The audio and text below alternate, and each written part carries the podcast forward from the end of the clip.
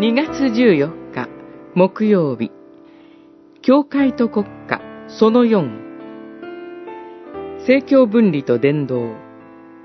コリントの信徒への手紙1、15章、20節から28節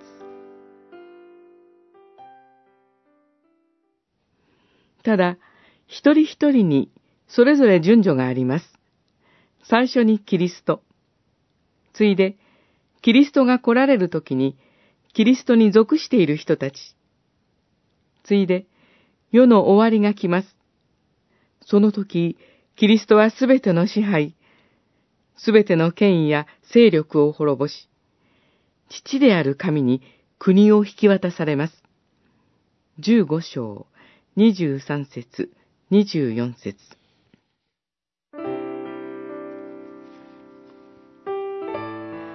福音宣教によって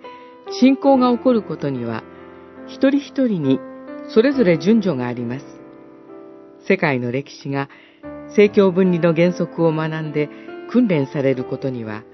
一人一人の心の自由を大切にすることが大きく関係しています。信仰は国家の強制によって持つものではなく、一人一人の人が心の自由によって持つものです。信仰は強制を嫌います。国家が特定の宗教を国の宗教にすると、信仰者は心に痛みを覚えます。また、宗教団体が政治権力と結びつくと、宗教自体の堕落を招きます。国家の宗教になると、伝道や布教をしなくても多くの国民はその宗教の信者になってしまうのですから、伝道意欲は起こらなくなります。さらに、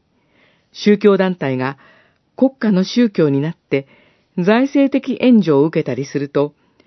為政者による不正や国家権力による不当な介入に対して正しいことを言う姿勢が鈍くなります。預言者的発言ができないと、国家の堕落を救う働きができなくなります。ですから、